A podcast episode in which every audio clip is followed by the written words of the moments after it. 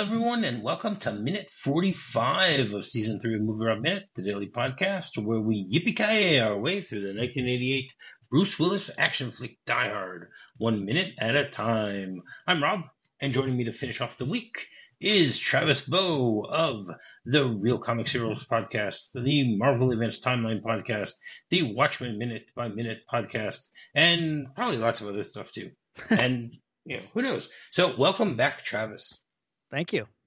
Glad to be here. I'm glad you are too. Let's week. let's let's hope at the end of today you're still glad to be here and you're not uh, being hauled off in chains. Who knows? We'll have to we'll have to wait and see. So minute 45 begins with McClane finishing his report and ends with a single shot heard as McClane uh, talks into his CB. All right. So yesterday we we ended the minute with John showing up on the the roof of the Nakatomi building and has decided to use the walkie-talkie and get on channel 9 and complain about or not really complain and actually report what's going on right so yesterday he started with his complaint and today he continues with it by saying Century City.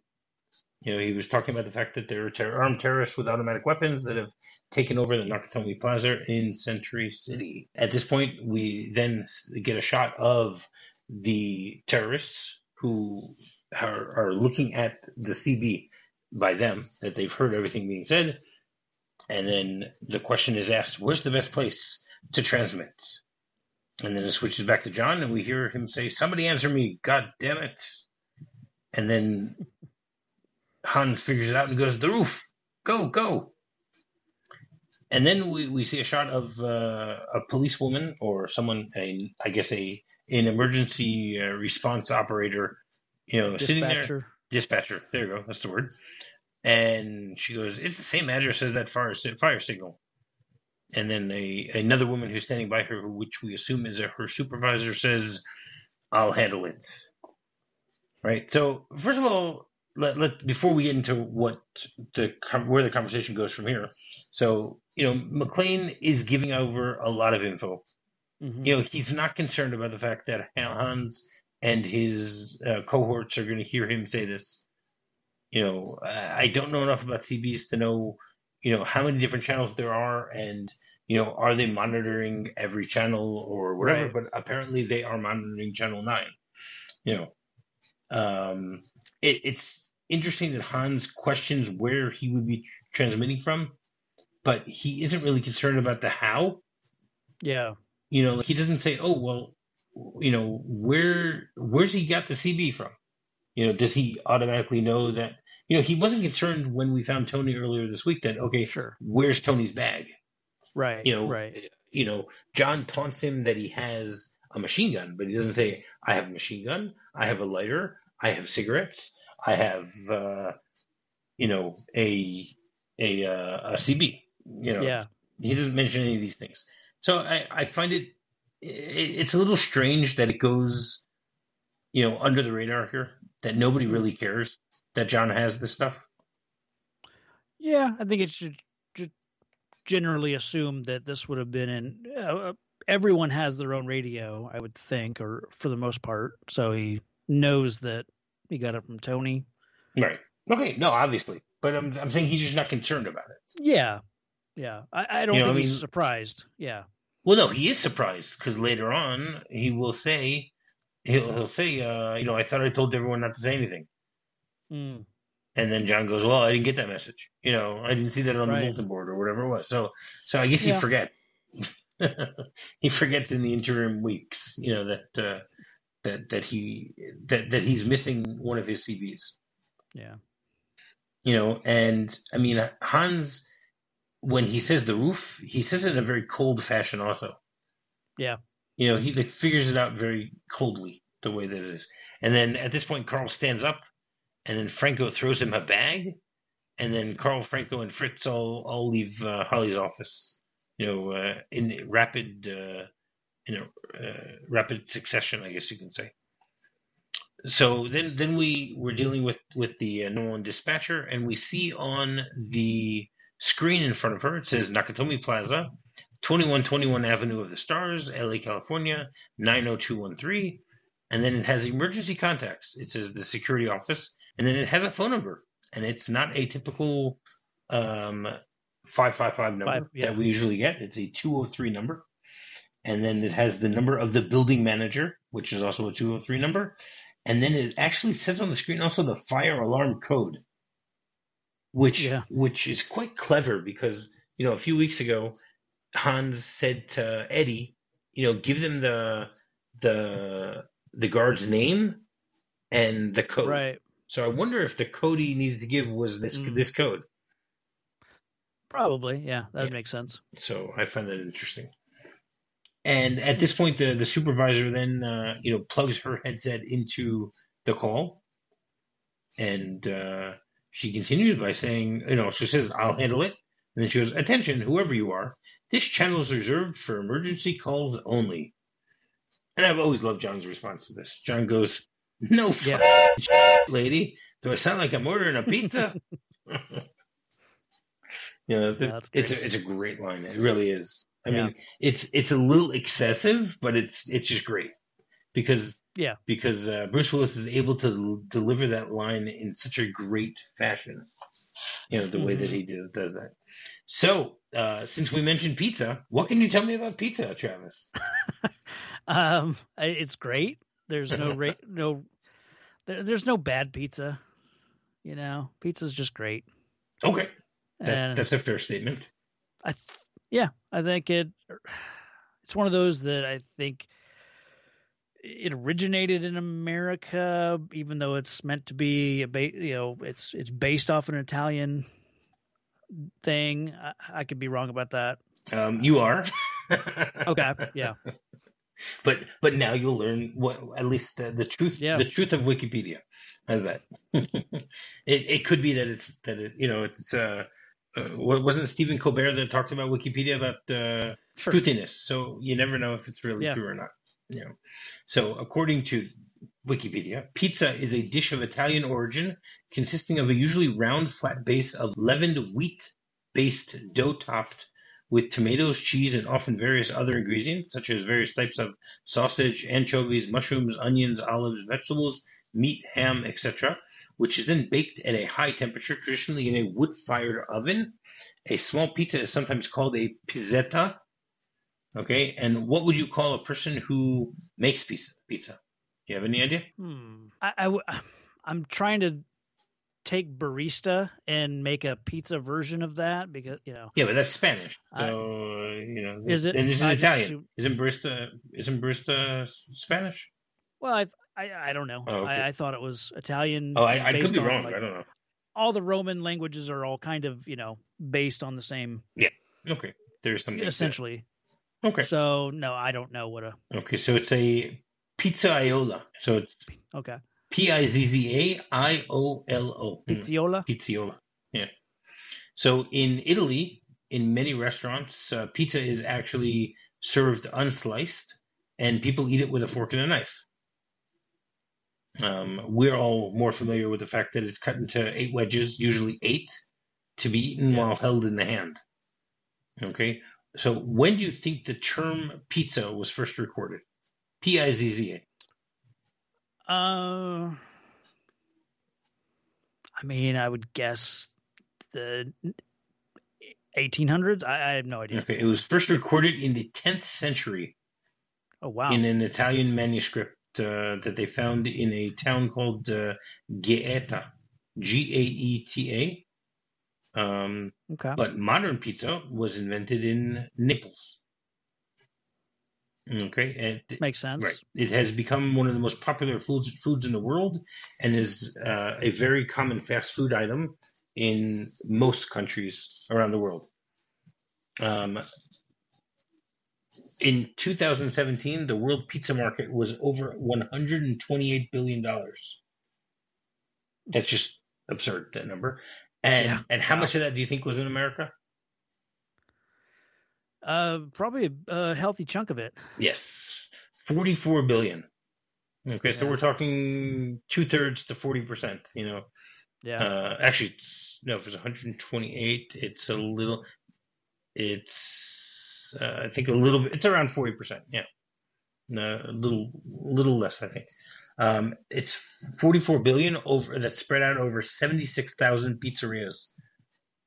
Okay, what percentage of people in America eat pizza on a given day? Yeah. Okay, today. Okay. Sure. Well, actually, today's probably not a good day to choose.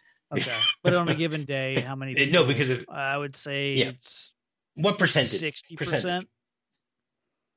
No, thirteen percent. Okay, but that's still pretty pretty high. Yeah. You know, considering uh, how many millions or billions of people. Uh, wait, there are a million.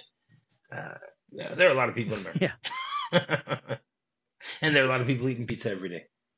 Okay, so there is a legend that the pizza margherita, mm. which is what we're used to, uh, which is the the normal pizza, you know, just uh, cheese and uh, tomato sauce yeah. and maybe a little spices on it. Okay, um, that was invented in 1889. Okay, nobody knows if the story is true or not. Uh, when the royal palace of Capodimonte commissioned the the Neapolitan uh, pizza maker Rafael Esposito to create a pizza in honor of the visiting Queen Margherita. Hmm. Okay, he created three different types of, of pizzas, but the one that she loved the most was the one that had the colors of the Italian flag. Okay, yeah. Red, tomatoes, green uh, for basil, and white, the mozzarella cheese. Supposedly, this kind of pizza was then named after the queen. Yeah. Although later research cast doubt on this legend. An official letter of recognition from the Queen's head of service remains on display, display in Esposito's shop, which is now called the Pizzeria Brandi. The first pizzeria in America opened in 1905. After World War II, when a lot of uh, U.S. soldiers served in Italy, they came back to America, and that's when pizza became even more popular. Yeah, that's what what what I was thinking of earlier when I said it was an American thing. But yeah, mm, okay, that's fine. Um, okay, according to the Guinness Book of World Records, how big do you think the largest pizza was? I'm sure I know I've seen it before, you know, but no, I can't. I don't recall. I don't know. Okay, it was prepared in Rome. Huh. It was thirteen thousand five hundred and seventy square feet, which is one thousand two hundred and sixty-one square meters. Okay, that that's just that's amazing. Insane. That uh, yeah. Okay, what is the world's record for the longest pizza? Hmm. Um, I mean, given the other one is so huge, uh, I, I, I don't know, a thousand feet. I don't know, something no, ridiculous. It's, it's six times that amount. It's six thousand three hundred thirty-three feet long, one thousand nine hundred and thirty meters long, and that was made in California in 2017. Um, what is the most expensive commercially available pizza?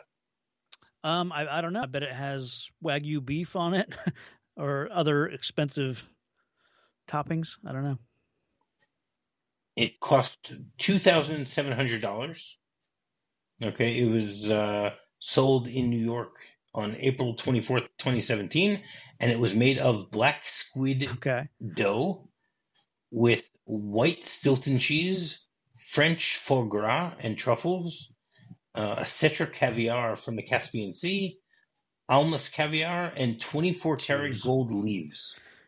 There were yeah. probably, you know, a hundred other better pizzas in a, in a, you know, five block area from wherever that was made. I would probably agree with that statement. Yes. He makes the, the pizza comment and then the, the shot changes to the elevator and we see Carl and Fritz and Franco coming up the elevator. Each of them is doing something yeah. different. It's very funny. You know, uh, we, they only have like yeah. three floors to go up or four floors. It's not that it's not it's not very a very far uh, yeah. uh, journey for them. But Carl is is looks like assembling his gun. elevator type. Okay, it's not like a. Yeah. It doesn't look like mm-hmm. you know your standard uh, tourist elevator, whatever. Um, so it probably just goes up a exactly. little slower so they got more time to to look. And I noticed two of the guys, uh, I guess uh, Fritz and what was the other guy? Franco. Franco. Um, they kind of look at each other nervously. I think as they're seeing Carl get ready. Yeah. I think they're maybe a little worried about, you know, eh, is this guy, you know, he's he's on the edge or whatever. Right. Could be. So, so Carl is assembling his gun. Fritz is smoking a cigarette. Franco starts taking off his jacket. Yeah. Okay. And then uh, at this point, Carl says to them, "No one kills him but me." And then they, they the, the doors open. The, both Fritz and Franco cock their guns, which is the proper way to do it. Un, unlike what Tony did last week, which uh, caused his death partially. Mm. You know, he he says, "I won't hurt you," and then he cocks his gun. You know that, that yeah. that's not an effective way to do it. And then we go back to a shot of John on the roof where he goes, They have already killed one hostage. They are fortifying their positions while you're jerking off on the radio. Now send the police back up ASAP. Okay. Now, do you know? I'm assuming you know what ASAP stands for?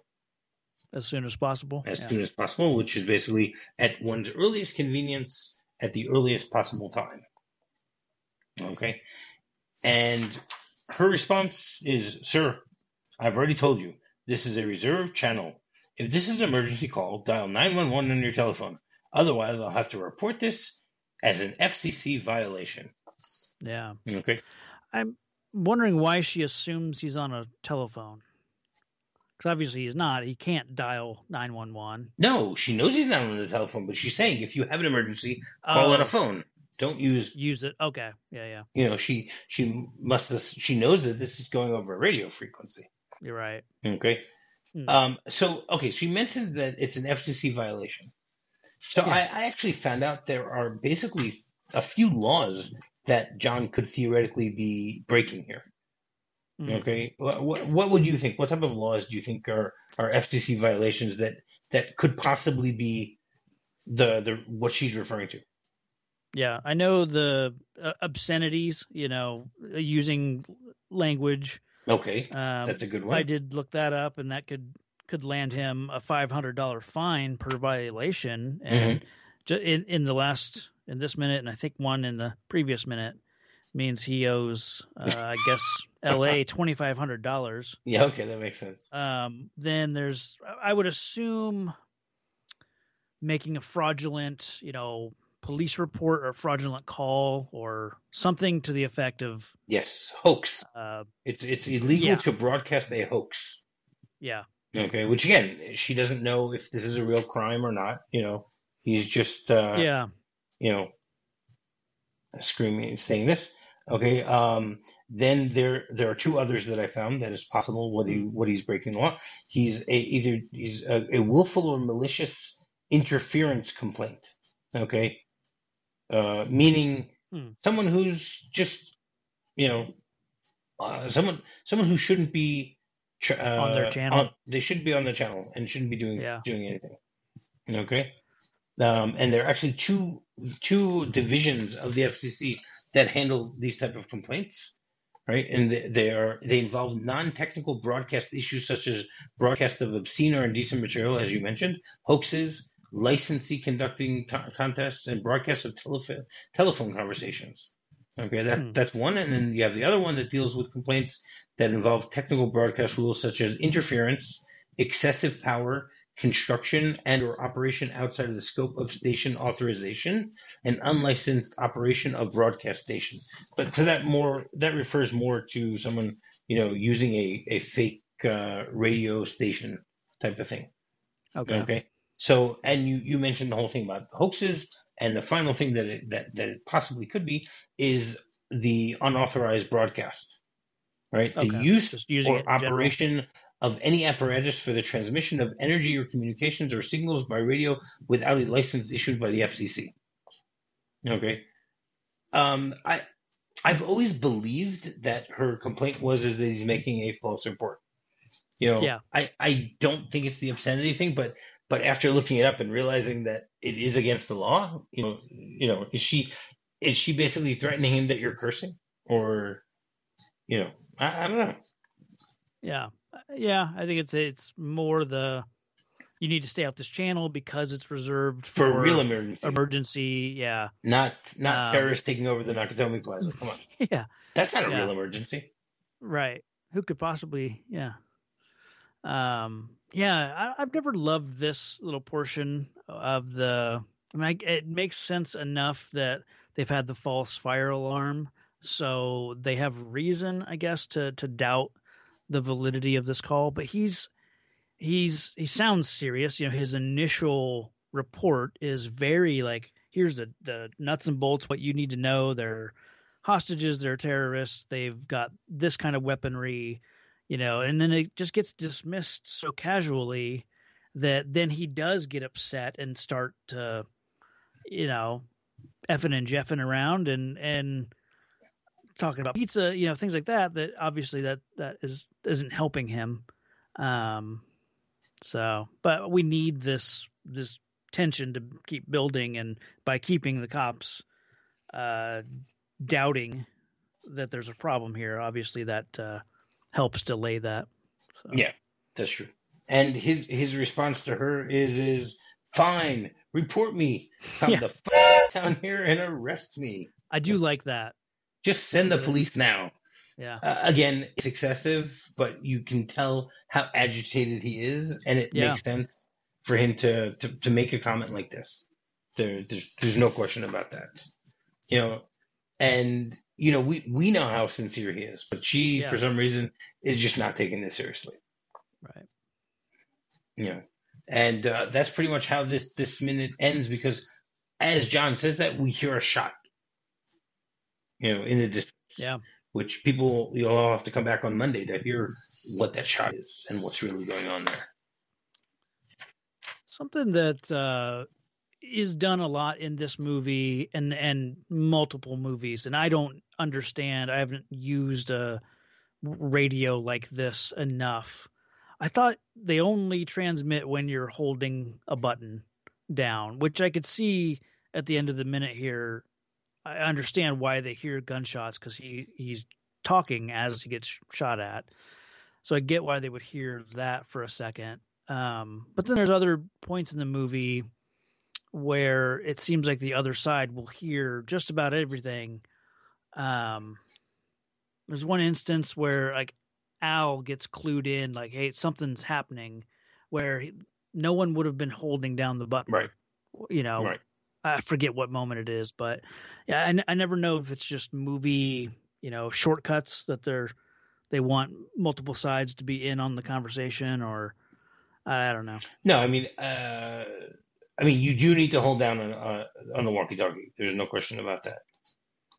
You need to hold on the button, but but from the shots in this scene, at least, we do see that he is holding the button down. You see his thumb. Yeah, it. no, this scene, I think, I think holds yeah. up. Um, yeah, I, I didn't notice any shots where where he doesn't have his thumb on the side. Whether he's actually applying pressure and pushing the button down or not, I can't really tell you. Okay, but yeah. but his thumb is there you know, it's it's in the proper location. Right. Yeah. All right. Anything else you want to say about this minute before we get into the uh, script? No. No, I'm good. All right. So the the script has once again a few minor discrepancies, nothing major, but there there are some interesting things to point out here. So when Carl and and uh, Hans hear John on the CB, so the it, the script says that Carl looks almost satisfied meaning he's so happy that he found out that he that John is still doing stuff that he's able to do something. You know that he's now able to act. Just you know, it was just yeah, yesterday he was told that he couldn't do anything. Right. Right. And then the uh, the, the there's a discrepancy between the conversation with the dispatcher and the supervisor. Supervisor. So the dispatcher says it's the same address as that fire signal, and the supervisor then frowns and says, "The false alarm, I'll handle it." She plugs in her handset. Her condescending, arrogant tone is like the one in the famous tape where the dispatch lady spends so much time on red tape that the patient dies. That's the description in the hmm. script. Yeah, okay. exactly. And McClane then also says they've already killed one half the hostage and they're fortifying their positions while we're bullshit. Now send police back up ASAP. So you know they they changed that. I wonder if that was something that Bruce Willis changed on his own to say, "Well, we're we, we're jerking around," instead of saying right. that. And then his final line is, "Fine, report me. Hey, come down here and f- arrest me. Send the police now. So slight, you know, discrepancy there. And then suddenly machine gun sh- machine gun shells rip into the concrete wall in front of him. The noise is deadening. You know, so the, those are the, the basic uh, discrepancies and changes uh, here.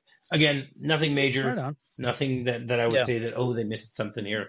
Um, I still think, once again, that they, they got it right in the, uh, you know, in the final cut with the way that it, yeah. that, that it works out here. Um, okay, so a segment that we have every Friday is called Weekend Surprise. Okay, so one of the biggest okay. debates about Die Hard, okay, is is it a Christmas movie or not? So, uh, Travis, what do you think? Is this considered a Christmas movie or is it not? And uh, you know, uh, make sure that that you uh, explain your work. right. Um, I would I would say this is a Christmas movie, you know, and not just because it's set at Christmas. You know, the whole reason he's in town, he's coming home to spend time with his family, with his his kids.